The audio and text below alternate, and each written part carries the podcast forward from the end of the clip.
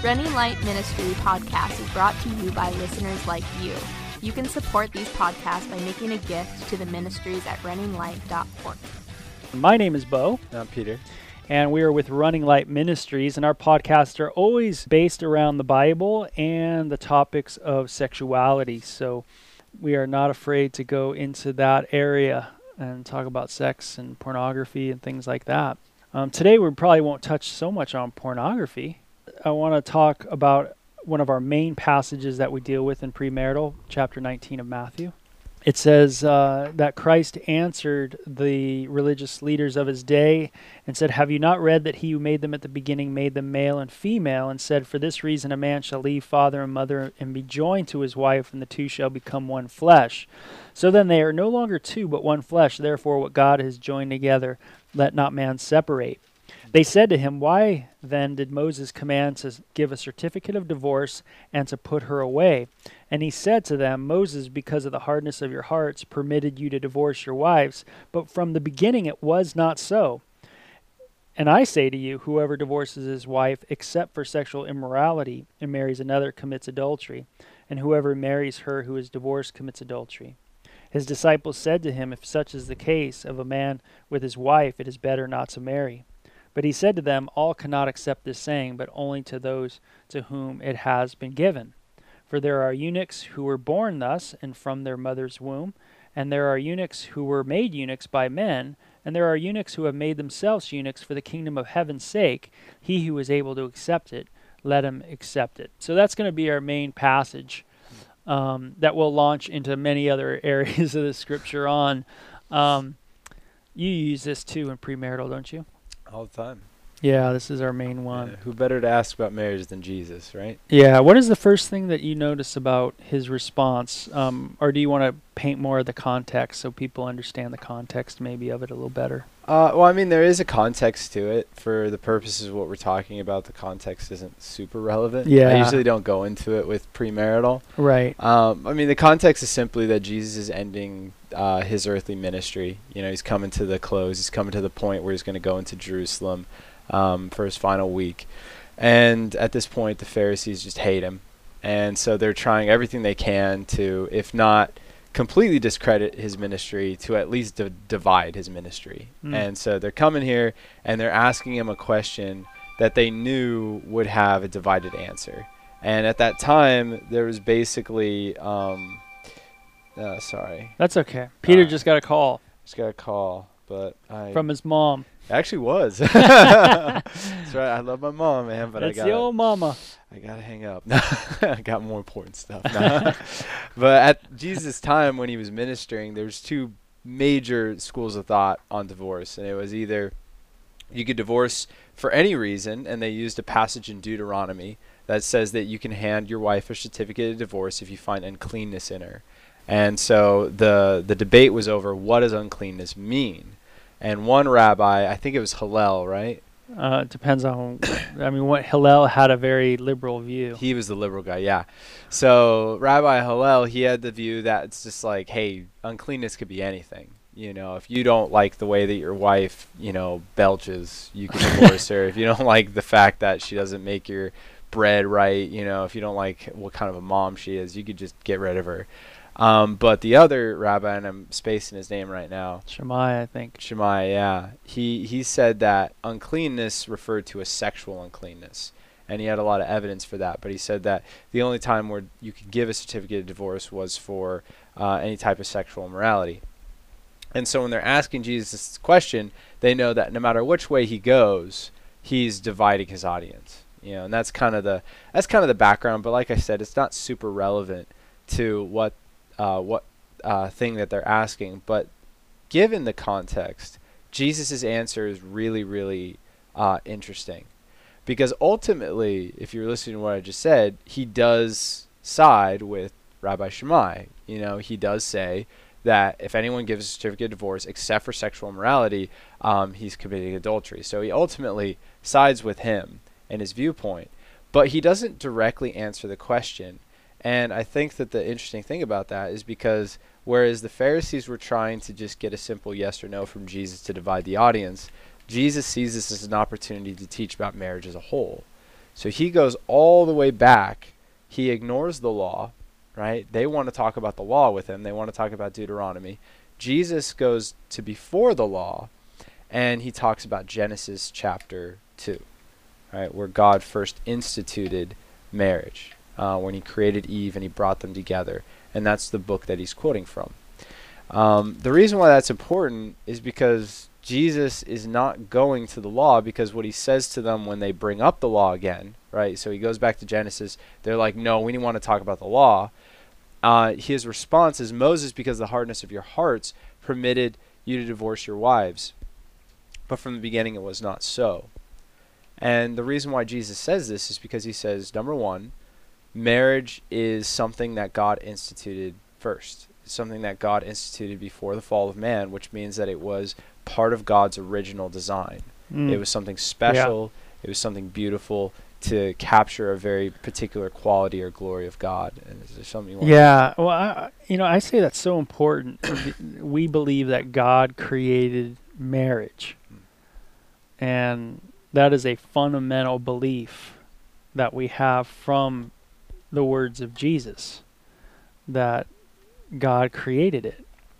And there's I think there's there's a social ramification for that too is that that's why we hold so strongly to maybe our positions on marriage yeah.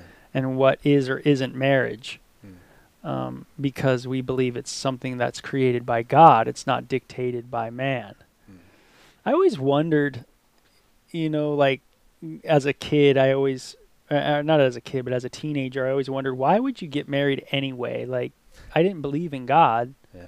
so why why would you even get married?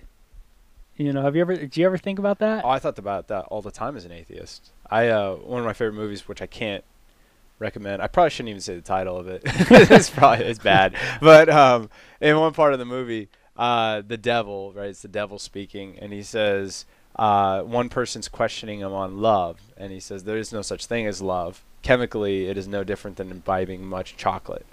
And uh, that was kind of stuck with me as an atheist, where I truly believed that. I thought there really wasn't anything as love. You know, it was just kind of like a, it was just kind of like a, a chemical reaction that happened in your body as a result of our desire to mate and procreate. Yeah, what always got me is too when I went, to, I I I started reading the Bible at the end of my senior year in high school. Really just poured into it in my college years. You know, I always think with my professors too, like, you know, why, you know, because they were so secular, whether they were atheist or agnostic, I don't know, but uh, secular humanist. I always wondered, like, why are they married? like, why are they in this monogamous relationship? Like, why are they not good with? Why would you not be good with you're like, uh, why would the professor not be good with their their spouse having sex with another man hmm. or another woman? Yeah. Or why why would the wife be upset if the professor had sex with his students? Like, uh, or maybe that's not a good analogy because maybe that maybe that's a breach of of some kind of professionalism, but yeah. maybe maybe intimacy with someone else. Yeah. You know, but what would be what's the what's the point? Like what what does it matter? Yeah. Like you guys still can stay together. You guys could still live together. You could still have kids together. You know, but what is the what is the point? Mm. You know, like, you know, I never, I could never quite understand that. Mm. You know, you know, if, you know, why are we stuck in monogamy? If I'm not holding to these religious views of it being created by God. If I don't believe in God, then isn't it just a construct of people? Hmm. Right? Yeah, that's right. And I think that when um, when C.S. Lewis wrote his book Mere Christianity, I think he kind of hit on that when he talked about Christian marriage. And he says in in that chapter, he says before we could even begin to discuss um, why sexual purity must be maintained inside of a marriage, he says the first virtue that we have to actually look at is that of honesty. And he says because marriage is first off a contract, and then it has to deal with sexual purity. And I, I think that what he's saying is really insightful, and that what you're talking about, Bo, of like, what is the purpose of creating a contract that's based on honesty between two Homo sapiens that just want to procreate? Like, there's really not a whole lot of purpose behind that. Of, uh, to put another way, if the whole purpose of marriage is simply to procreate and raise a family, what does a contract do to help that relationship? Um, or what does sexual abstinence do to help that relationship? Um, animals seem to do fine just just fine without it, you know. But we as humans seem to to have this internal thing inside of ourselves that say that marriage must have integrity, and it must have it must have a, reasonable amount of faithfulness uh, within it. And the question is why? You know, why do we feel the need that marriage should have integrity or any type of faithfulness, you know, sexual or otherwise?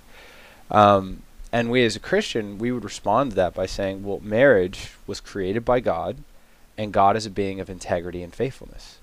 And so when he creates covenants, when he creates, um, you know, just old time word for contracts of, of, of value and relationships, you know, when he creates these things, he's creating them in order to preserve a part of his character within what these people have.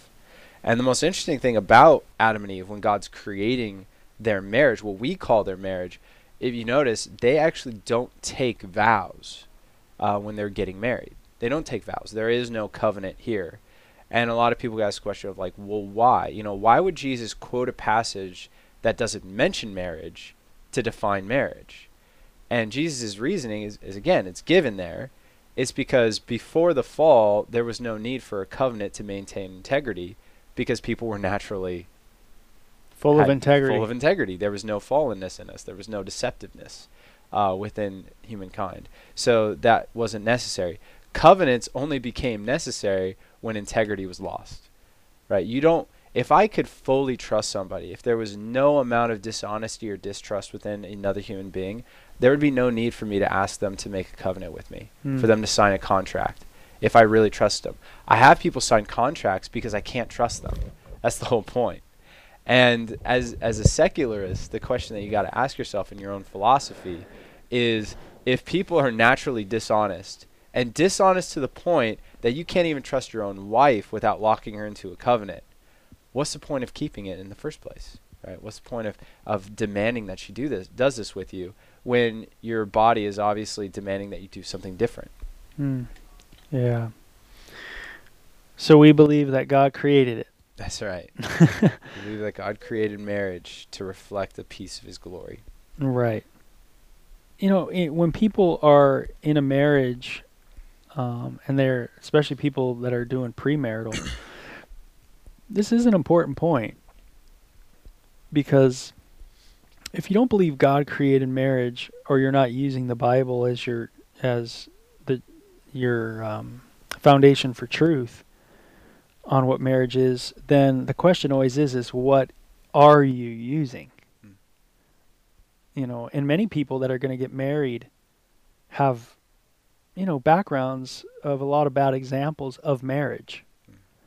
And so they come into maybe their marriage with a lot of fear and a lot of insecurity or what they do not want to see happen in their marriage. Their foundations for marriage could be really different from the Bible's. Like um, you know what what they think a marriage should look like or what it should be like mm. when God's word might say something to the contrary.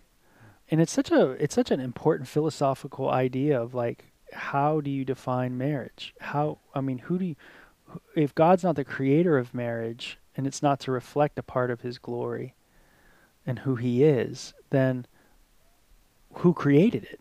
And the answer must be well, it must be some kind of social construct, mm. right? Some kind of it it developed within the evolutionary process of mankind.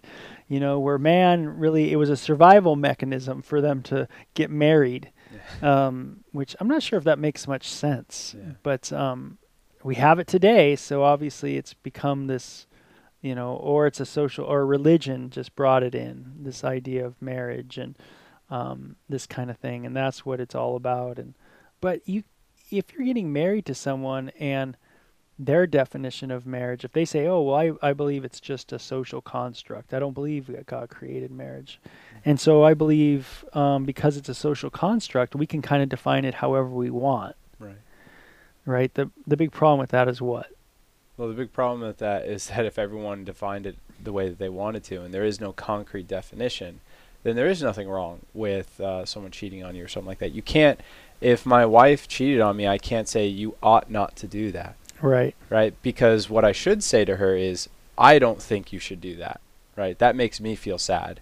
But there's no way I could look at her and say, that's an objectively wrong thing that you're doing. That's not a correct thing to do. Um, she could just look back at me and say, well, I think it's a good thing. You know, like I, I don't see anything wrong with it. You know, I'm still dedicated to you. I still love you. Um, still want a relationship with you. Like, what's wrong with me having sex with this other person. You know, I just don't understand what the deal with that is. So, uh, when when we put our own subjective views on something, it really only works out from a human standpoint if both people's subjective views just so happen to match up, uh, which almost never happens. You know, like almost Especially throughout an entire life. especially throughout an entire life because you might think like well on the big things me and my me and my partner agree and that's probably true maybe the person that you're with you do have like moral values when it comes to the big things but what about the small things? Um, one of the big thing and let me just point this out real quick because this is a big thing that i know i go into in premarital i know you do too bo in the ones that i've sat in with you and when you did premarital with me is that jesus the first thing he quotes is he says he made them at the beginning. He made them male and female. So what jesus says is that within marriage there's defined gender roles within marriage.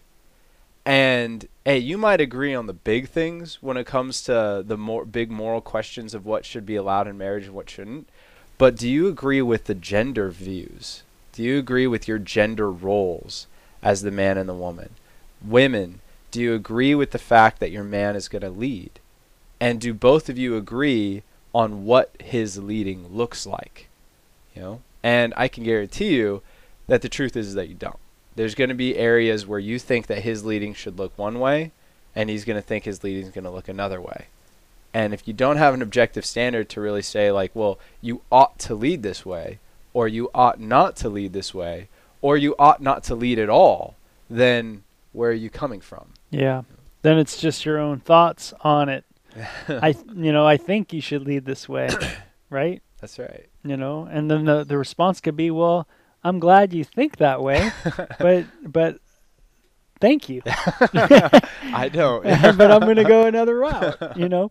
And yeah, so it, it's like if you don't believe God created marriage, then, you know, I always wondered why you get married anyway.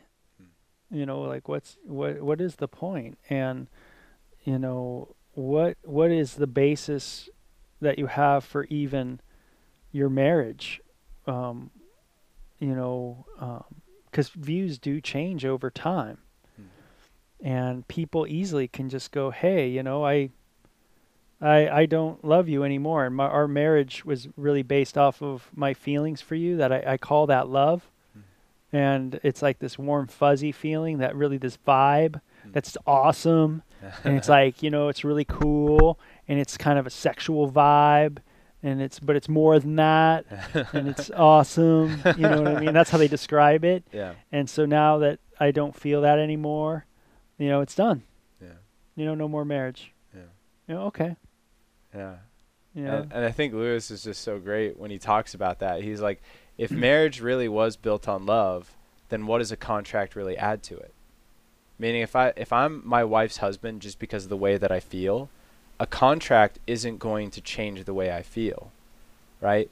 The only reason to institute a contract is to say I want something to be higher than my emotions that's holding this relationship together.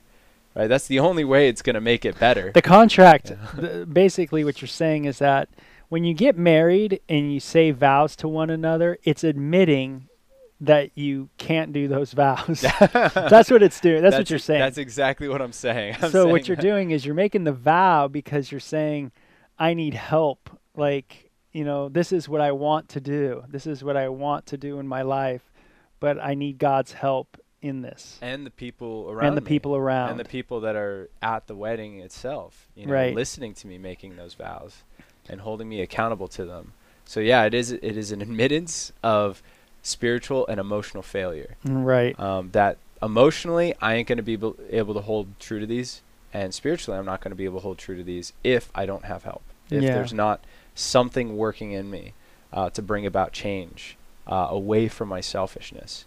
And that, I mean, what you just brought up, Bo, I think is so cool because we live in this culture and it's it's really interesting because you you actually said two things so far that have really established this, uh, which I, I would love to talk about. Um, the first thing that you said is that if you don't get your views of marriage from the Bible, where are you getting them from? And here's the truth. This is the truth for people, whether you're Christian or not. Your views of how the world should work come far more from movie and culture and friends and family than they do from the Bible. That's just a fact, right? It's a fact for me, it's a fact for my wife, it's a fact for everybody in the church that our views of marriage, our views of how things ought to work, come more from family, society, movie, and t- television than they do from the Word of God. And one of the primary ways that I see this play out in the church right now is I hear this consistent viewpoint from people. And it's not like an isolated thing where I've only heard it from a couple people. I hear it all the time, and I'm sure you hear it as well, Bo. It's the concept of the one. Am I sure that this person is the one for me? Right? Yeah. Yeah. Have you heard people talk about that with you? Absolutely, man. that's that's what it's all about. Now, Everybody's that- seeking it out. Is that in the Bible? No. it's not in the Bible, you know? It's not in the Bible. There's no section of the Bible, right? Jesus, at this point, he could have said, like, hey, in the beginning, you know, God created male and female, you know, and therefore, if you're with the one, don't let man separate it, you know, because if you're with the one that God has for you, you know, don't don't let God say. He could have said that, but he didn't. You know, I, I think it is cool in Eden how God only created one man and one woman.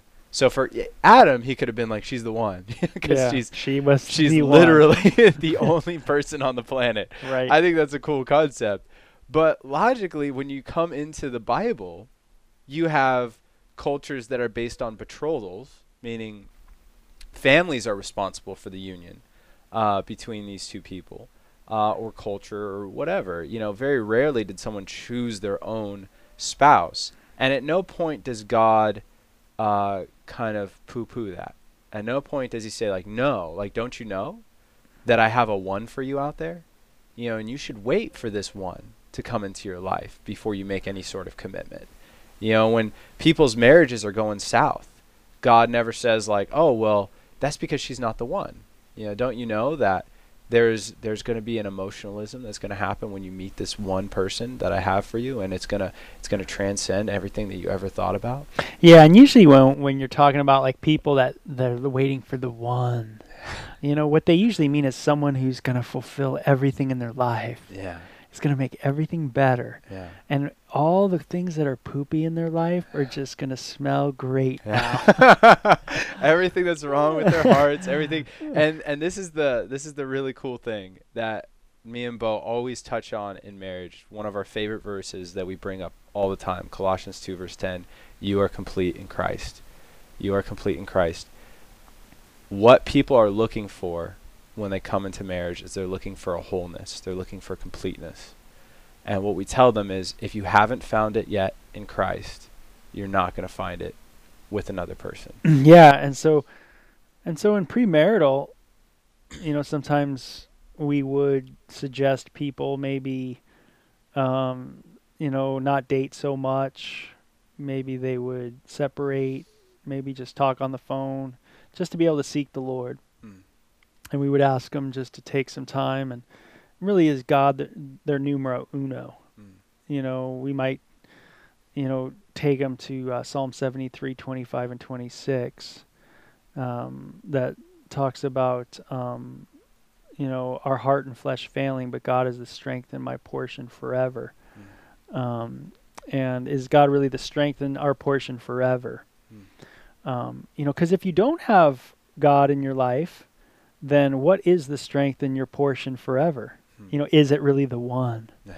the one. yeah, and if it is the one, if that's the strength, if you're if you're getting married and your spouse to be is your strength and your portion forever, you are in for a rough go, man. You are in for such a letdown hmm. because it's not going to take long before you realize that person's got feet made of clay. Hmm. And they are fragile. Not only are they fragile individuals, but they are filled with so much weakness and things that are yucky, Hmm. and you will see it come out.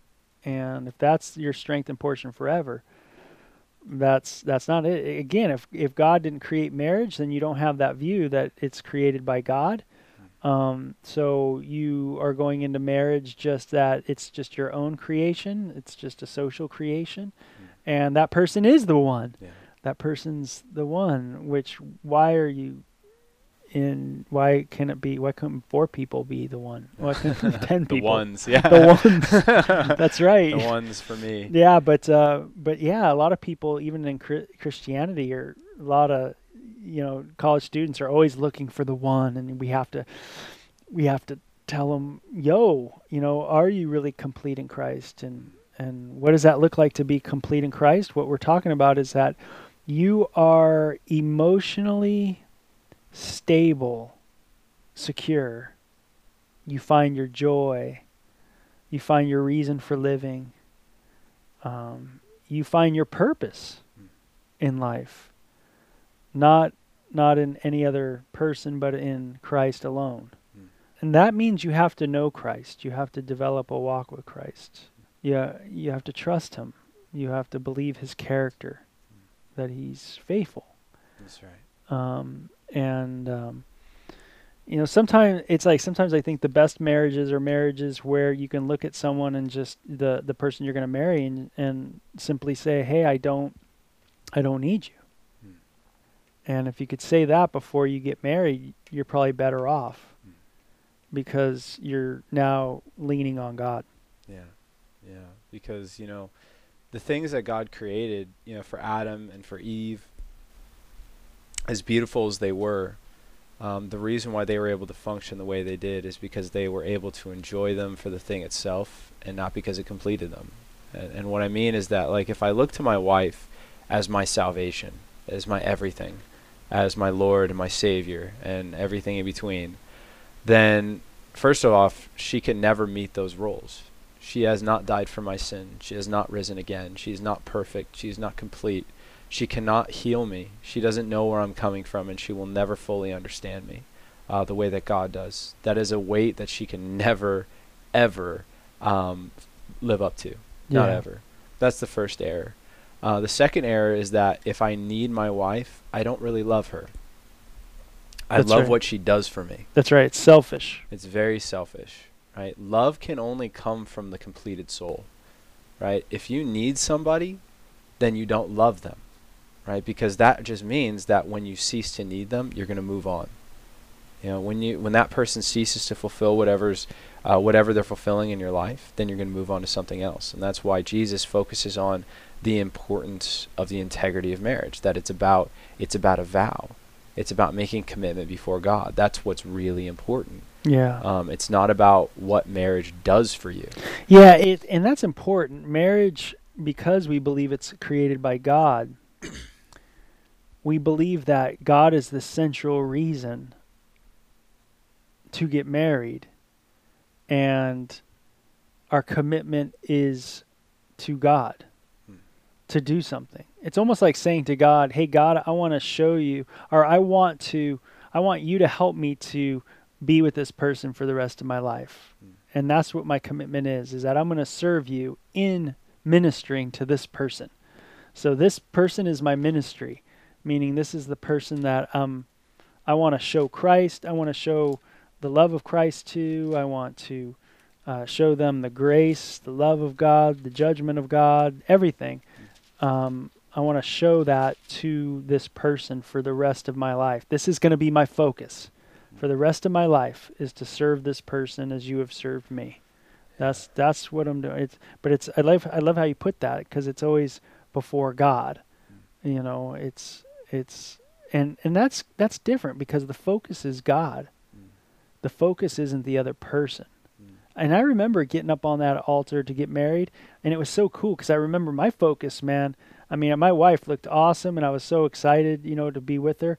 But man, was my focus on the Lord. I was just like riveted on, you know, thank you, God, and, you know, help me to be the right person, Mm. you know, um, you know, to be committed in this and to, uh, um, you know, to glorify you in it. Yeah, and and lest anyone who's listening to this, you know, say like, well, that that doesn't sound very fun. You know, it doesn't sound very fun. That I'm not supposed to get into marriage for like fun and passion and all these things. Uh, by the way, me and Bo have awesome marriages, and we have a lot of fun, Uh-huh. and we have a ton of passion in them. But my argument is that the source of our fun and passion comes from our relationship with God more than our wives. That's why our relationships are so fulfilling. If it ever became about that person, we would become bummed. And this is what I mean by that. You are you and I are tailor made. All of us are tailor made to have a loving relationship with God. That's what we're made to have. And if that's not first and foremost, everything else we're doing in this life is trying to fill a hole that only God was created that created us to fill, you know? And um, just to, I, I had a beautiful illustration of this yesterday. I met with a, a good friend of mine who's in the Marine Corps right now, and he's uh, he's looking for love, and it, we had a great conversation. It was really beautiful. It was really awesome. Uh, but he was telling me about these apps that I had n- I had never even heard of. I'm not exactly the most technologically advanced dude, as those who know me know. Very true. Um, but I, I didn't even know about these. I know that Levi Lusko's released a new book called Slide Right or something like that. And I had no idea what that even meant. I was like, what the heck is that even about? Um, because even though Levi Lusko is much older than me, he's much more hip than I ever will be, you know? but anyway, like, I had no idea what the heck that book I didn't. even I didn't. I don't. I don't even know what it means, man. Well, I'm about to tell you, man. like it's gonna blow you away. There's these, there's these apps, and I guess what happens is they, what they do is they have hundreds, thousands of people. It's almost like those Match.coms, but it's on your phone, and you just scroll through pictures and profiles, and if you like one, you slide right. You know, you slide right, and that like that puts you in contact with this person, and then you can start like texting them and contacting them. oh, that's cool. That's easy. Yeah, it's really easy. And on these sites, you could just slide and slide and slide, and you see one you like, and you sli- swipe right, and you just text them, and then you can keep going back, and you can search, and you can, and you could be in conversations with Twenty people. of, twenty people, thirty people. And I was talking about this, and he is, he is trying to date one girl, but he's com- conversing with dozens of other girls on this site, and I'm like, don't you see what you're doing? He's like, what do you mean? I was like, you're trying to date this person, but you already have a just in case it doesn't work out. right. I have these other girls. Yeah. And in case that one doesn't work out, I got this girl. Other in case that one investments. you have other investments going on. That's right. It's like it's like a portfolio. That's right. It becomes a commodity. That's right. And one of my favorite verses that I think describes the human heart just perfectly is Proverbs 24, verse 18, I believe it is, where it says, The pits of hell are never satisfied, and neither are the eyes of man. And what the Bible is saying there is that if you try to find your fulfillment in another person, you'll never find it. And so what's happened to our culture is it's not that we don't care about marriage and that's why no one's getting married. It's that we care so infinitely much about marriage that nobody's getting married. Because what's happened to us is we become so obsessed with this idea of the one and what it's supposed to feel like and what a relationship with the one is supposed to be like that nobody ever meets our standards for what we're looking for. So we just keep sliding right. We just keep going on to the next person to try to find it. And if you think that like, oh, well marriage will solve that, our culture has one of the highest amounts of divorce rates that any culture has ever seen in humanity. And the reason why is because if you're married to someone and it doesn't work out, you could still slight right. You could still just be like, well, there's someone else out there. and for think me. of, think of the logic this way too. It seems so illogical. Meaning, meaning I'm gonna my marriage is gonna be dependent on my own ability to rightfully um, find fulfillment from another person. Like how, how like what makes you think that you know how to be fulfilled anyway? like what makes you think that you actually can navigate and how and you can pick and choose what's going to really what you really need in life, Mm. you know, to really fulfill you. Yeah. Like, you know, you know that alone is very conceited. That you really think you got it together where you can you can oh this person's the right one. Well, how do you know? Well, I just know. I just know it is because I know it is. Yeah. And It's like- it's, it's like- demonstrably wrong. it's I mean it's not e- it's not like Right. uh it might be wrong. It's demonstra- scientifically It is wrong. scientifically wrong. and let, let me just do this thought experiment with me. 10 years ago, right? 10 years ago I was 17. I was convinced that my 13-year-old self was an absolute idiot and didn't know anything about world the world.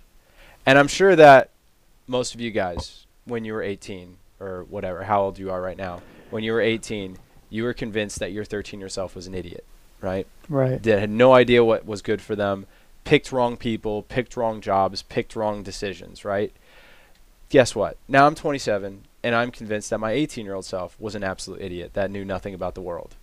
And I am absolutely convinced at this point in my life that if you give me 10 more years, I will be convinced that my 27 year old self, the one talking to you right now, is an absolute idiot. That has nothing, that has no knowledge of what's good for me. Right. Everybody is like this. No matter what age you are right now, you're an idiot, but you just need 10 more years to realize it. You know, it might slow down a little bit when you get into your older age, but at, at some point, you're going to look back and you'll be like, yeah, I really didn't know it was good for me. All right? God knows this about us. So only an absolute fool would be convinced that they know what's best for them. Right? I know what's best for me. I know what's going to be good for me 50 years down the road, which is what marriage is supposed to be, till death do us part. Right? Only an idiot would believe I know what's best for me for the rest of my life. I'm sticking to this for the rest of my life. Right? But if we're really honest, we would say, yeah, you're you're right. I don't I don't know what's best for me. I don't know what's best for me. I don't know what's good for me. And that's why the Bible says you should be focusing on serving, not being served. Right? If you focus on serving, that is what's best for you. It is Yeah. better to give than to receive. And that's why some like, you know, some, that's why like marriages, you know, before the Enlightenment, you know, 150 years ago, really the Enlightenment meaning, meaning um, this idea that um, gender roles, um, especially women's roles, the Enlightenment for women started they started becoming seen as different and um, uh, you know um, not so um, um, you know just w- the way we viewed women and the way w- women viewed themselves were were were changing in society. People would get married, like you say, through families, what we would call arranged marriages. So the Enlightenment brought about the idea of a woman having a right. It, it seems like that's why some of those marriages, or a lot of those marriages, function fine, is because they, in a sense, had a higher purpose for the marriage. The marriage wasn't just about finding the one, because there was no finding the one. Yeah. It was about, you know, this is what is good for our families. Mm. And so they develop love within their marriages. Um, they could. Mm. Um, and they can develop good, wonderful marriages um, because it was built on a commitment level. And, and a- and a lot of marriages are very good with that idea that they're serving a greater purpose. Yeah. Um, They're actually much more happy yeah, than we are. than than a lot of us that are. are trying to look for the one. They're trying to look for the one. And I think the the best verse in the Bible, if you want a dude who understood this better than anyone else, it would be Solomon. You know, this is a guy who had quite the dating record, if you want to call it that. You know, he had he had 300 wives, 700 concubines. You know, he'd been around, he'd been around the block, and at the end of his life, it's very interesting because he wrote the Song of Solomon towards maybe a lot of people think when he was younger. Uh, either the Song of Solomon was about a woman that he actually knew, or is a fantasy of how he wished he, his life went. We're not really sure. But what's clear in that book is that he's happy. He is happy with one woman. But when you get to the book of Ecclesiastes, chapter 7, verse 28, um, he says this Which my soul still seeks, but I cannot find. One man among a thousand I have found to be a companion. but a woman among all of these I have not found. Hmm. So Solomon says, dude, I got a thousand wives, and I kind of can't stand any of them. You know? I kind of can't stand any of them. And you're like, how could that be? You know, how could you get to the end of your life? How could you be happy with one person, but you can't be happy with a thousand? What's going on? And what Solomon's recognizing here in the book of Proverbs and everything else is that the solution to our emptiness cannot be more of emptiness, right? The solution to my internal emptiness cannot be me satisfying myself in relationships with people because it will only add to my emptiness and my loneliness. But when you get to the end of the book, he says, This is what I've determined, right? Serve God and love Him. Yeah. And what he means, what he's figured out in all of this, what he's figured out in Ecclesiastes, Proverbs, his whole life, what he's taken away from all of it, is if you find completeness in God, if you find completeness of God, you can find unbelievable amounts of joy in his benefits.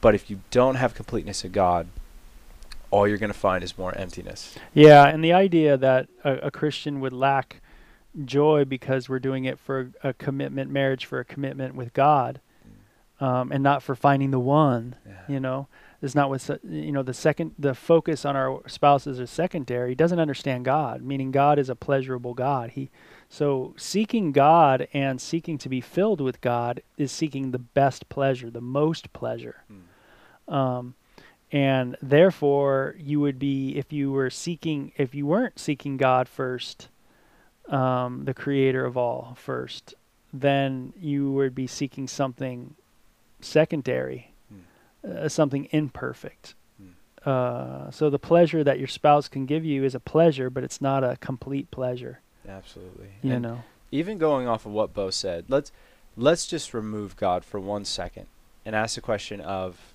is having integrity in marriage better for marriage? Right? Is it better for marriage as a whole? And what Bo was just talking about is he was talking about societies that valued the culture and the family over the individual.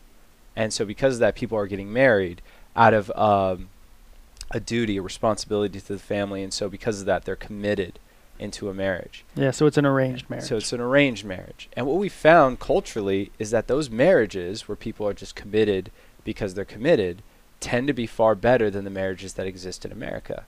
And the question is, well, why? Well, here's why. True, genuine intimacy that is cultivated in marriage is only possible when there's true, genuine vulnerability. When you get to the Garden of Eden, when God creates man and woman, he creates them naked. And it says they were naked and felt no shame. yeah And what that means is that they had absolute vulnerability coupled with absolute acceptance simultaneously. And that's what all of us really want in a relationship. We want someone that we could be vulnerable with and still find acceptance with them. That's love. That's what we want. But here's the thing you will never, ever, ever be able to be genuinely vulnerable with another human being when you're always afraid they might leave you at any point. And you will also never be able to demand someone to be vulnerable with you if you want to leave them at any point. What that means is that the reason why these apps are so successful is because what those apps enable people to do is they enable people to present the self that they would like to be to their potential suitor. Right? So they're to put it another way, it's an act. Right? When you go on a first date with someone, it's an act. Everyone knows this. You go on a first date with somebody and you put on an act. You present the best self that you can to this person, but it's not reality, right? It's not who you really are. It's not the depths of your depravity and your wickedness and the mistakes of your past and your faults and your flaws and what's going on in your life and the mess and the turmoil that you're in, right? and nor should a first date be all that and it shouldn't be. That would be a weird first date. yeah But the point is, is that intimacy over time, as you begin to date and to get to know someone, over time, as you begin to trust that person, you begin to feel the ability to become more vulnerable with them. And that's what a marriage needs. If you don't have integrity woven into a relationship, you cannot have vulnerability without without the fear of somebody really hurting you when they leave you right? Because the more vulnerable you leave yourself to someone, the more ability they have to really devastate you emotionally. that's right And most of us don't want to become vulnerable anymore because we have been violated in the past. Somebody has taken advantage of our vulnerability and they've left. And what the Bible is saying to us, to all of us, is that The solution to our problem is not more distance and barriers. The solution to our problem is what Psalm 73, verse 25 says Whom have I in heaven but you, and upon the earth there is none that I desire but you. My heart and my flesh may fail me, but get this, you are the strength of my heart and my portion forever. Notice the two parts of that. He says, You're the strength of my heart. What's he saying? God protects my heart. Right? I don't protect my heart. I'm not the one who's like, I'm not gonna get hurt, so I'm gonna I'm gonna put up my walls and I'm gonna pick whoever I want and I'm gonna find a relationship where I feel safe and then then I'm gonna start doing things. He says, I trust fully in the love of God to protect and guard my heart. Therefore I have the freedom to be vulnerable with my wife. And yes, she might leave me. And her integrity that she's demonstrated to me throughout our relationship gives me confidence, yes. But I know the truth. I know the truth that there are no guarantees in this life. That she could cheat on me, or she could die, or something could happen in our marriage that would be catastrophic.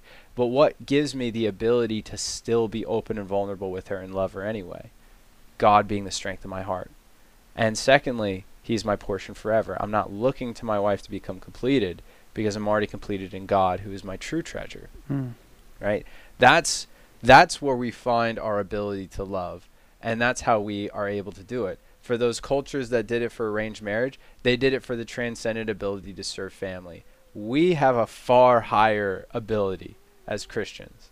And therefore, the bounds of our marriage and the sanctity of our marriage and the integrity of our marriage has the potential to be far greater than anything from these other cultures. Right. But only if you understand it, right? Looking for the one is not an understanding of these principles. Yeah, so good stuff. We'll end the podcast there. It was great first start. We just got into the beginning of God creating marriage and what the implications of that are all about, and really being complete in God um, that we can be full in Him and uh, experience a better joy, a better pleasure uh, than uh, the alternatives of finding the one. The one. The one that's out there. So, hey man, thanks for listening. Uh, check us out at runninglight.org. You can always email us at peter at runninglight.org or bo at runninglight.org. And thanks a lot for listening. We'll talk to you guys later. Check out runninglight.org to begin our two video series, Take Flight and Love or Lust. You can also send us questions on Twitter at Running Light or on our runninglight.org podcast page. Like us on Facebook at Running Light Ministries, Psalm 36 8. They are abundantly satisfied with the fullness of your house, and you give them drink from the river of your pleasures.